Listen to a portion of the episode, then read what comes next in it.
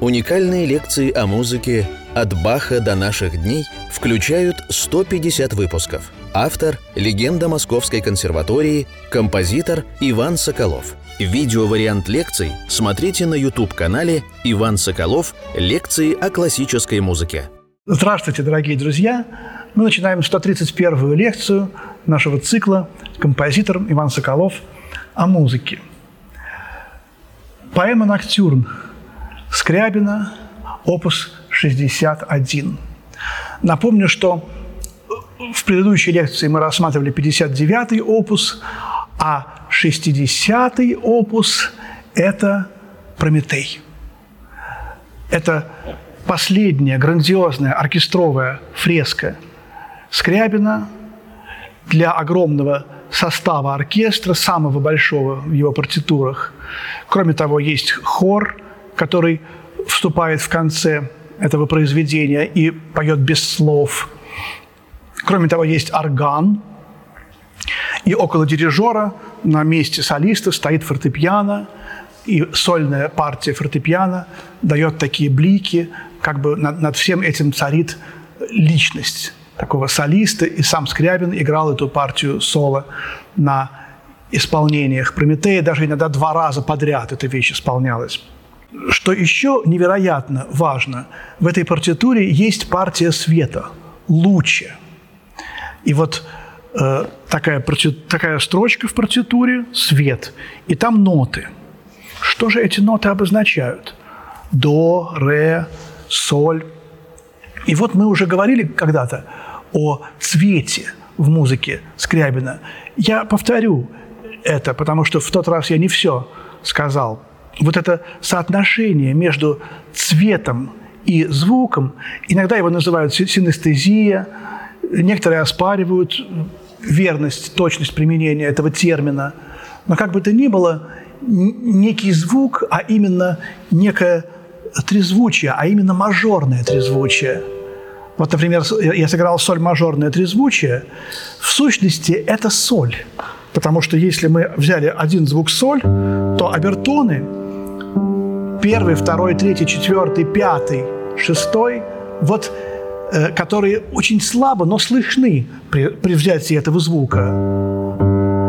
Они как шлейф, как аура звука присутствуют. Они все равно дают это трезвучие. Поэтому как бы каждый звук является неким трезвучием. Вот эти э, звуки, они ассоциировались у Скрябина с цветами.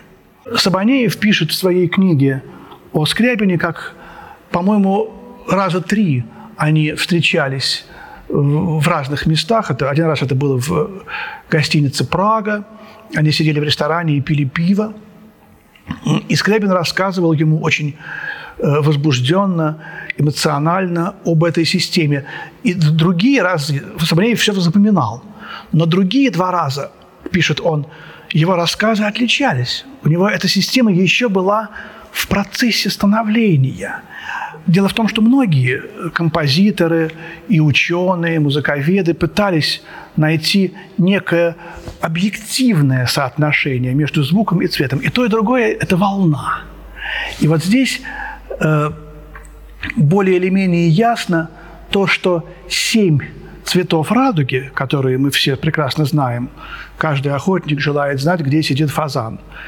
Красный, оранжевый, желтый, зеленый, голубой, синий, фиолетовый. Вот эти семь цветов, они соответствуют первой половине квинтового круга. До это, или до мажор – это красный, затем оранжевый, желтый, зеленый, голубой, синий и фиолетовый, фа диез мажор. Мы видим начало радуги и конец радуги. Смотрели ли вы когда-нибудь на очень яркую радугу после дождя? Я всегда очень люблю искать радуги, и очень часто, когда она яркая, я вижу после фиолетового слоя, последнего, еще некое, некое стремление этого фиолетового стать опять красным или розовым. А после красного перед, или перед красным, перед первым цветом радуги, я вижу, наоборот, какое-то лиловение такое, олиловение. И вот, вот я стал думать, а почему это? И тут же возникает вопрос музыкальный. Семь цветов есть, но клавиш-то двенадцать. Семь белых и пять черных. И вот видите, вот как раз последние, эти все белые, а вот последняя, седьмая, фиолетовый цвет, фа диез мажор, уже черная клавиша.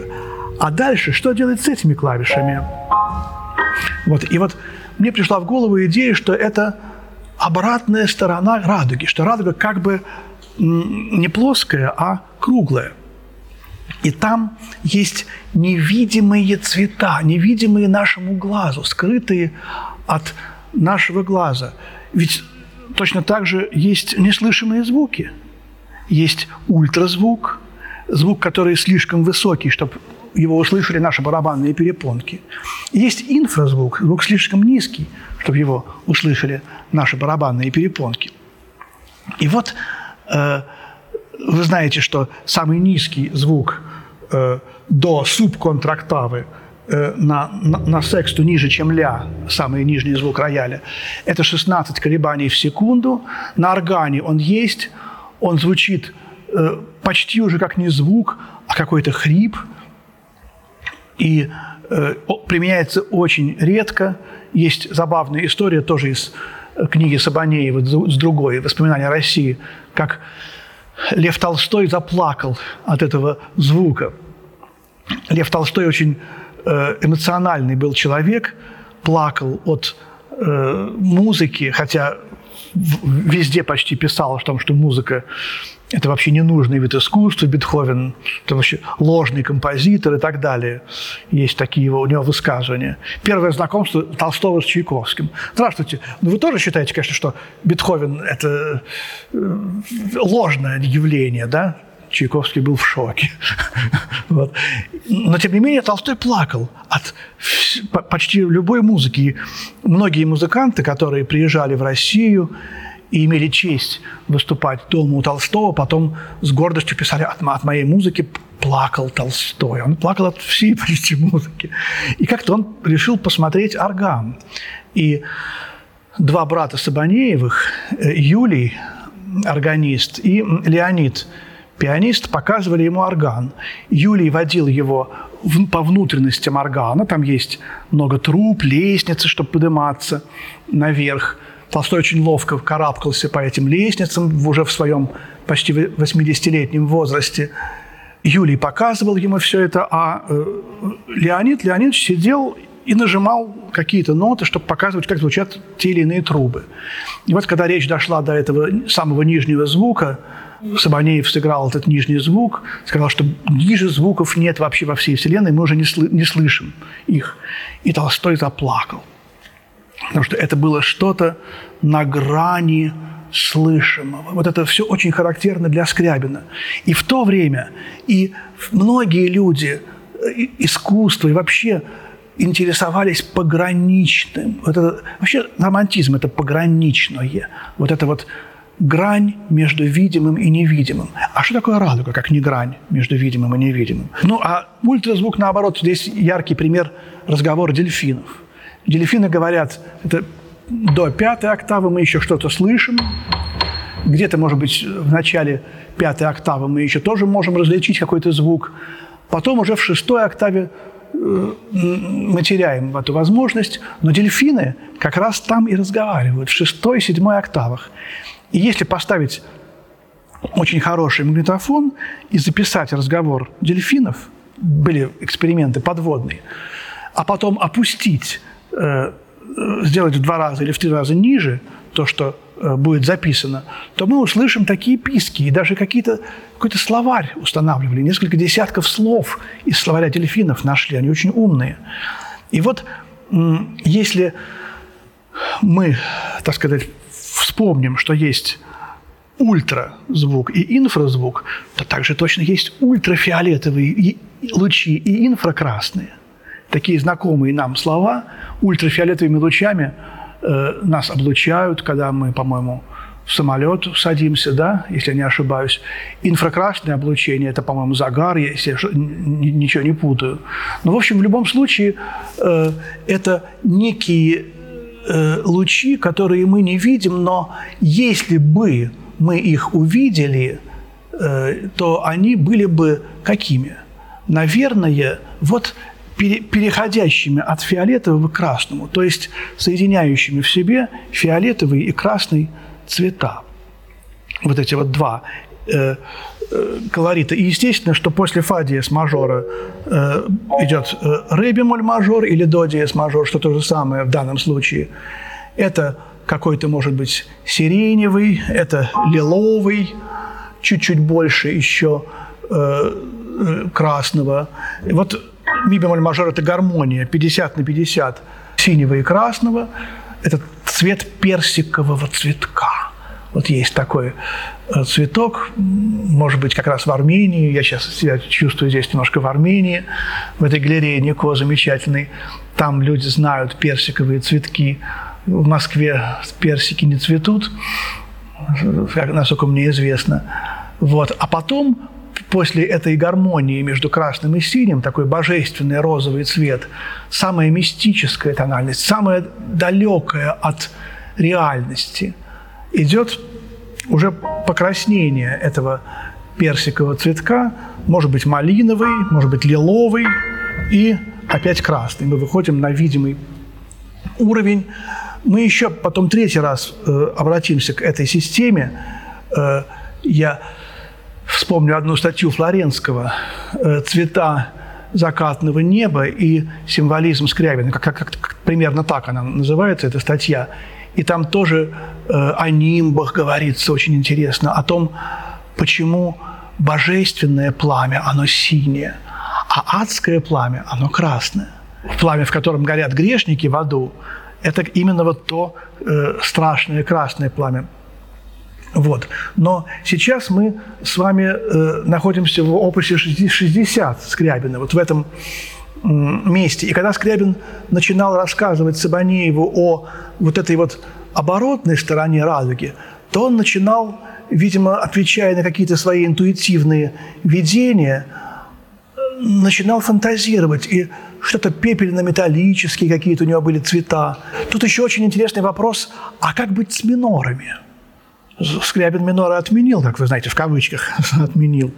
Но у меня теория, не знаю, на чем она основана, что до мажор – это красный, матово-красный, серо-красный, до, до диез минор. Не до минор, а однотерцовый минор.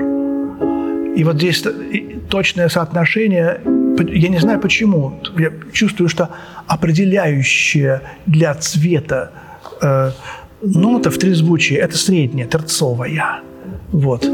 Вопрос очень такой для меня интересный и важный. Есть в Казани такой центр Галеева от цвета музыки. Такая есть музыковед по фамилии Ванечкина, кажется, его жена. И вот они присылали, даже рассылали многим композиторам, мне в том числе, анкету. Я тогда еще не ответил на нее, у меня не, не было этой системы э, так, так четко оформленной, как сейчас. Но потом я вот пришел к этому оформлению этих, этих мыслей о связи цвета и музыки, и, что, в общем-то, исходит из скрябинских идей, но, может быть, немножко маленький один какой-нибудь шажок туда, как-то в, в сторону большей систематизации. У Скрябина э, была идея, что вот если он пишет, например, в «Прометее» соль, то, как правило, э, басовый звук этого прометеевского аккорда, в общем-то, должен был быть соль. Правда, не всегда в музыке то, что является основным звуком, звучит в басу. Поэтому не всегда басовый голос Прометея совпадает с партией света. Но в любом случае эта партия, она как бы говорит о том, какой цвет должен быть в зале. И когда возникает, скажем, соль, оранжевый, то по замыслу Скрябина воздух должен окраситься в оранжевый цвет. Воздух весь. Технически это было очень трудно. И даже сейчас это непросто, хотя эти исполнения существуют, есть уже в разной степени оснащенности. Иногда с экранами, иногда каким-то, с какими-то лампами. У Скрябина дома до сих пор, вот сейчас можно увидеть в музее Скрябина, такой маленький домашний э, аппарат, двенадцать электрических лампочек, расположенных по кругу, квинтовый круг, вспомним, да, и э, около каждой лампочки кнопочка, выключатель, и, соответственно, около каждой лампочки нота, около красной лампочки, ламп, окрашенной в красный цвет, до, потом оранжевый соль, желтый ре и так далее. И когда звучит музыка, кто-то играет на рояле, ассистент нажимает, значит, в соответствии с планом какую-то лампочку, и зажигается красная лампочка, и ну, каким-то образом все делается более или менее красным вокруг. И вот интересно, какие же цвета окрашены вот эти м- цвета, самые мистические. И там что-то такое... Я не видел этого аппарата в действии, тем более, что цвета уже за сто лет изменились. Что-то там такое неопределенное. Какие-то черные, какие-то грязные цвета. Не знаю. Тут, в общем, вот эта вот мистическая сторона радуги, оборотная, состоящая, как ни странно, из черных клавиш, видите? И потом последняя уже фа, белая, единственная. Это все очень мистично, и это все идет к древним грекам. Вот что самое интересное. Древние греки создали эту систему. Семь белых звуков, семь планет, пять черных звуков, пять человеческих чувств, пять пальцев на руке. Видите, здесь гармония земли и неба невероятно э, четко отражена в этой такой для нас привычной двенадцатиклавишной системе. Да, и вот, э, как бы то ни было, Скрябин ввел цвет в музыку. Это, этот Прометей игрался, это называется иногда пятой симфонией, четвертой симфонией называется поэма «Экстаза», о которой мы немножко говорили тоже, хотя Скрябиным она так не названа. Пять таких крупных симфонических произведений. И вот поэма «Ноктюрн», опус шестьдесят один. Здесь тоже шестерка, шестой десяток. три умножить на два говорит о том немножко, что это опять идея тройки и двойки. И вот помните, мы разбирали поэму опус тридцать два, тоже не случайно она, она именно этот номер носит. Я говорил, что там пятитакты. Трехтакт плюс двухтакт. Трехтакт – это трехголосие.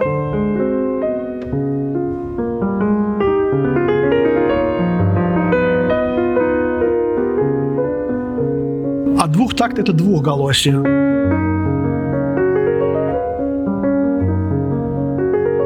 И дальше опять три. Э, причем трехтакт начинается с терции, а двухтакт начинается с секунды. То есть идея тройки и двойки может быть там. И э, здесь тоже. Эта поэма «Ноктюрн», размер у них одинаковый. У той поэмы опус тридцать два и у этой опус шестьдесят один размер девять восьмых. А темы...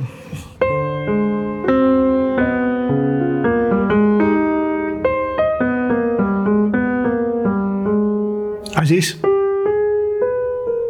Видите? Средний голос, э, нижняя тема поэмы опус тридцать два... является обращением поэмы «Ноктюрн». То есть она, то, что было там в среднем голосе скрыто, здесь выплывает наверх, оно видно. И та поэма, она, в общем-то, тоже скорее «Ноктюрн», но здесь еще как бы «Ноктюрн» в квадрате. Вот. А то, что появляется в левой руке, эти два тритона, помните, там тоже же...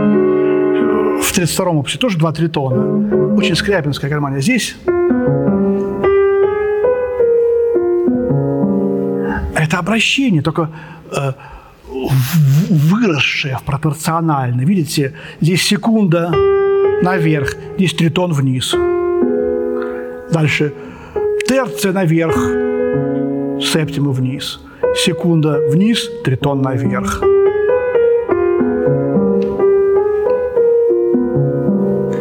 Это напоминает мне, как будто мы идем поздним вечером по дороге и видим закатное солнце, И мы маленькие, а тени наши пяти-шестиметровые. И чем ниже солнце, тем длиннее наши тени. Это так странно и жутко. И напоминает нам уже о том, что скоро начнется вечер и ночь. И вот эта атмосфера, опять никакого темпа нет, как это было уже в пятьдесят седьмом опусе, с капризной грацией, только такое указание характера, исполнения. В первом же такте фактически мольта ретенута и остановка на фермате. Музыка не успевает начаться, уже останавливается.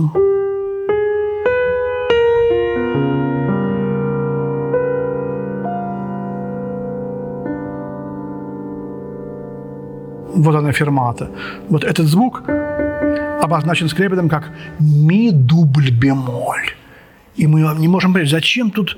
Это почти, почти, практически уже атональная музыка. Здесь никаких нет уже. Зачем так усложнять? Все-таки это шестая ступень к соль-бемоль э, мажору. И все-таки здесь будет прометеевский э, вот этот вот наш... А, прометеевский аккорд все-таки здесь будет.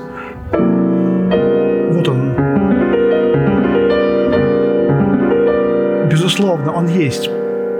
Здесь с э, ми-дубль-бемолем наверху. Э, и э, когда я играю эту поэму, то мне кажется, этот ми, ми-дубль-бемоль как, как, как, как тема, как какая-то авто... Потом вот Уствольская будет э, в, э, в пятой сонате эту ноту странную, ре-бемоль, использовать.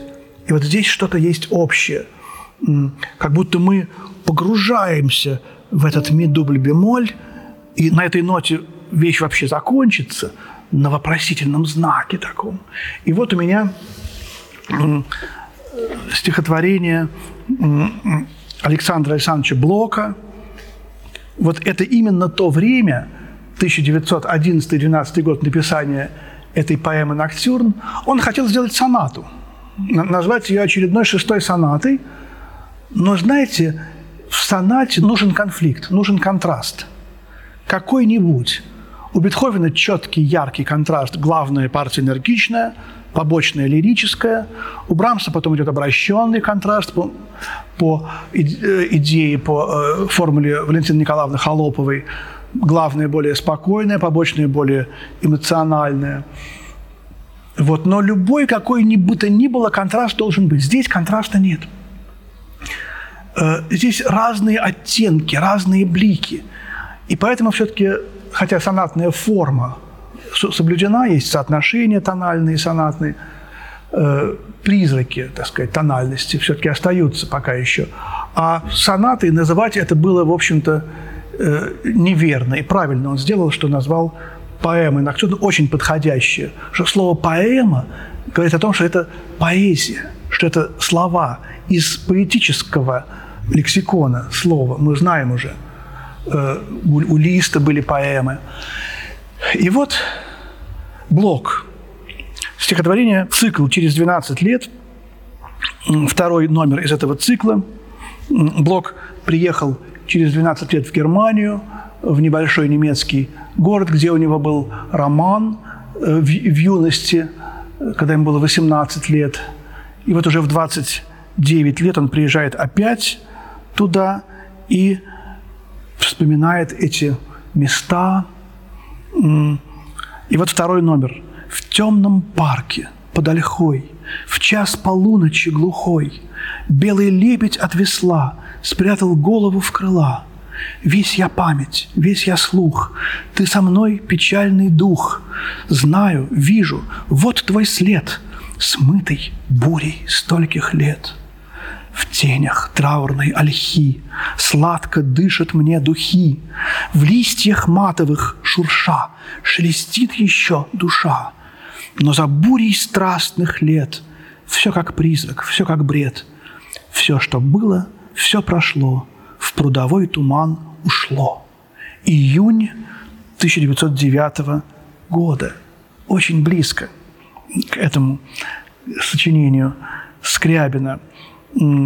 Представим себе, да, Блок выезжает ночью на лодке в темный парк, и такая тишина вокруг, и он очень тихо, осторожно гребет веслами, и эти лебеди, они просто не слышат эту лодку, они не пуганные. Я, кстати, в Кёльне, когда жил, там есть парк, мы тоже плыли и чуть-чуть не задевали, цапля стояла, цапля. И лебеди тоже там были, а лебеди просто через дорогу переходили, и машины тормозили, чтобы не задавить лебедя. Я помню, это все очень актуально и до сих пор. И вот э, белый лебедь от весла спрятал голову в крыла.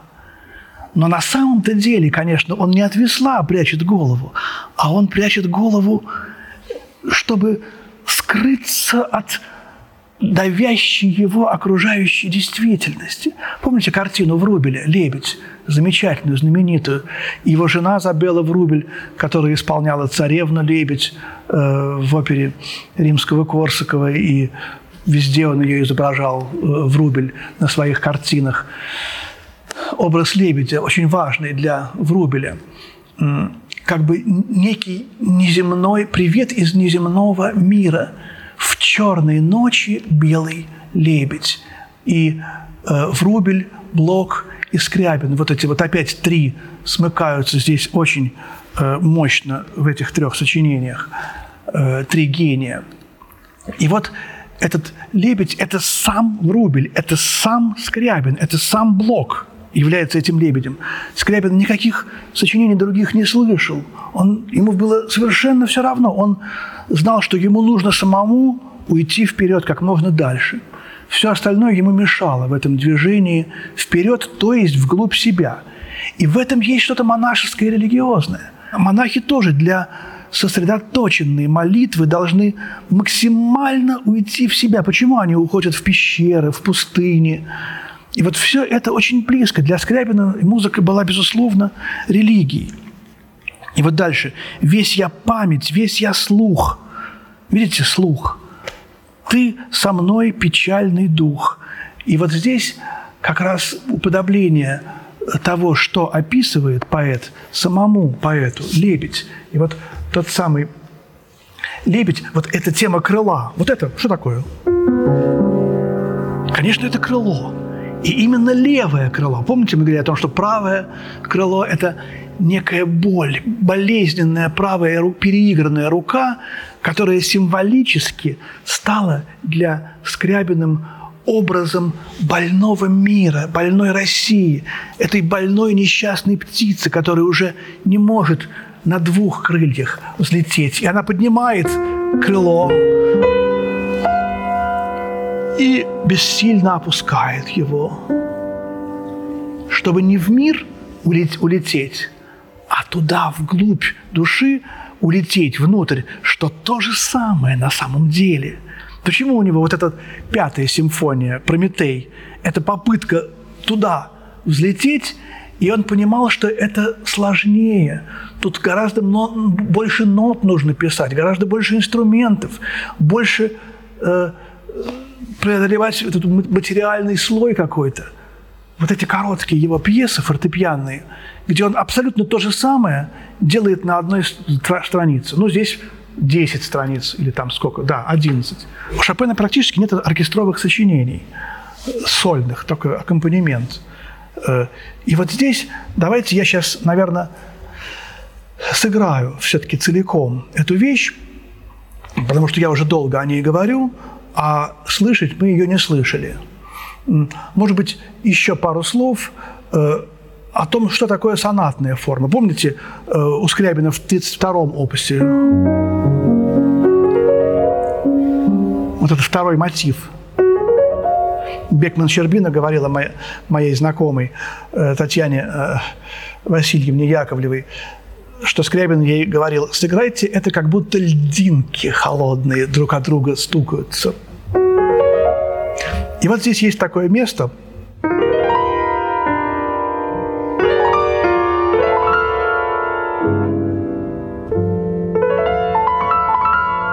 вот это э, кристально-бисерно пишет он, кристаллин перле.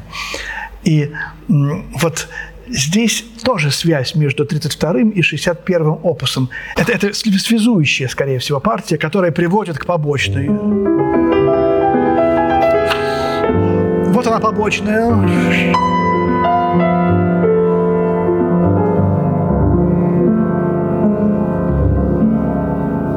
Это один возглас некий.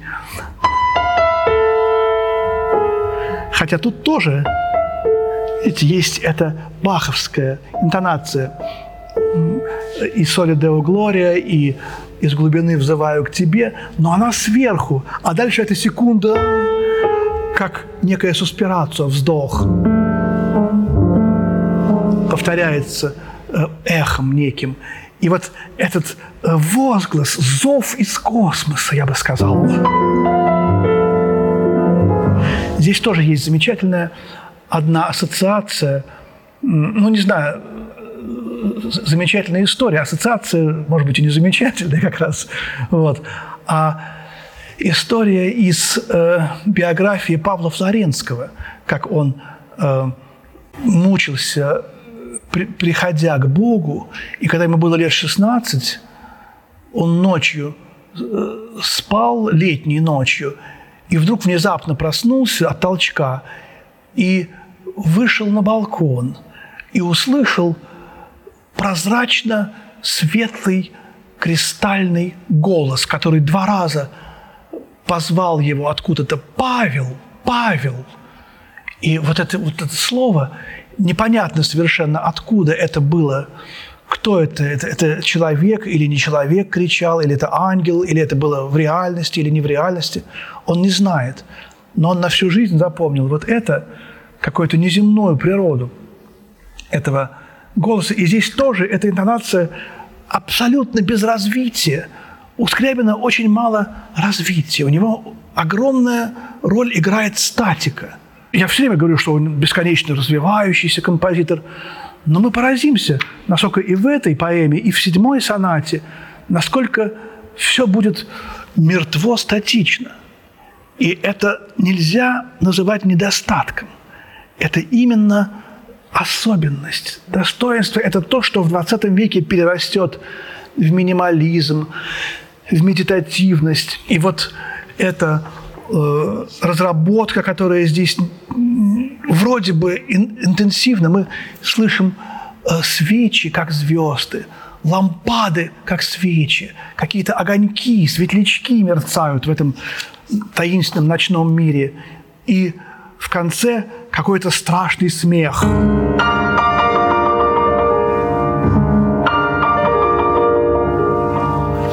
Да.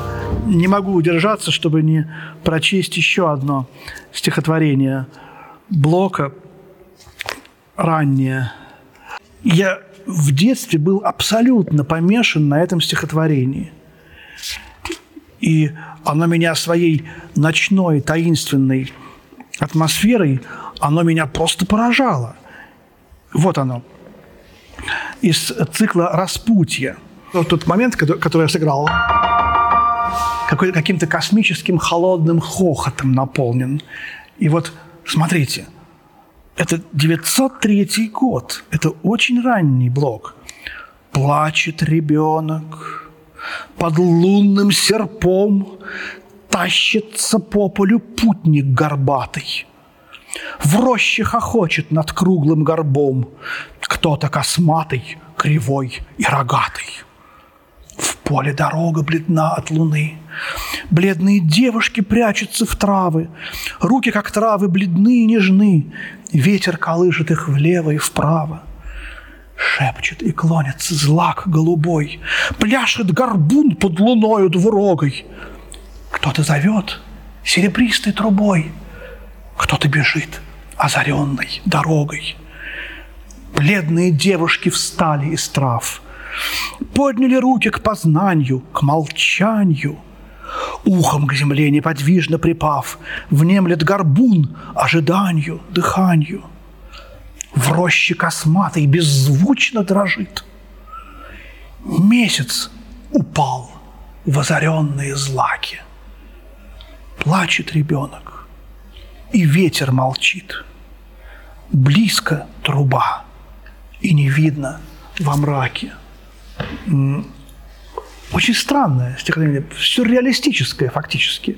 Таких у Блока ни до, ни после не было, и поэтому еще оно меня поражало, хотя это гораздо раньше, на восемь лет, чем поэма «Ноктюрн» Скрябина, но теперь давайте, уже насытившись этими ассоциациями, словами, все-таки я сыграю эту музыку, опус шестьдесят один, поэма «Ноктюрн».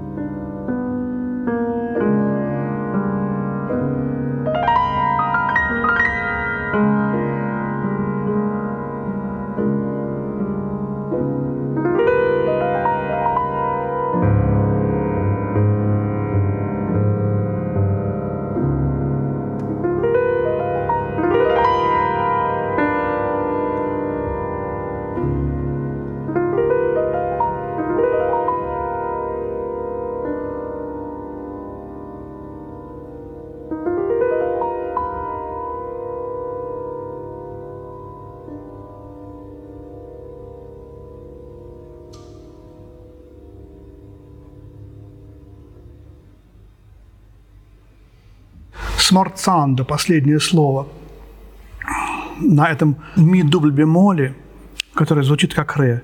И вот лебедь спрятал голову в крыла. Мы говорили, что Блок – лебедь, Врубель – лебедь, Скрябин – лебедь. Исполнитель тоже лебедь, хотя и Соколов, но я как бы Лебедев в данном случае. Потому что мои руки – это крылья, два крыла. И я пытаюсь, пытаюсь спрятать в них голову и в этом ми-дубль-бемоле спрятаться, зарыться и, может быть, даже носом его сыграть как-то так вот, чтобы ничего уже не было видно абсолютно. Вот такое у меня ощущение, чтобы эта нота, одна нота, она меня покрыла всего вот этого. И, в общем-то, Скрябин, конечно же, он абсолютно такой же был, как эти два гения. Они не желали видеть то, что происходит вокруг. Все эти страдания, все эти бедность, нищета, возмущение, там, эксплуатации, вся эта ерунда. И вот они укрывались в это, во все. И последние годы перед революцией пытались все-таки создать вот этот вот некий волшебный, дивный, потрясающий мир, отражением которого и явилась эта поэма «Ноктюрн», опус шестьдесят один, которую мы в этой лекции разобрали. Спасибо большое, друзья. До свидания.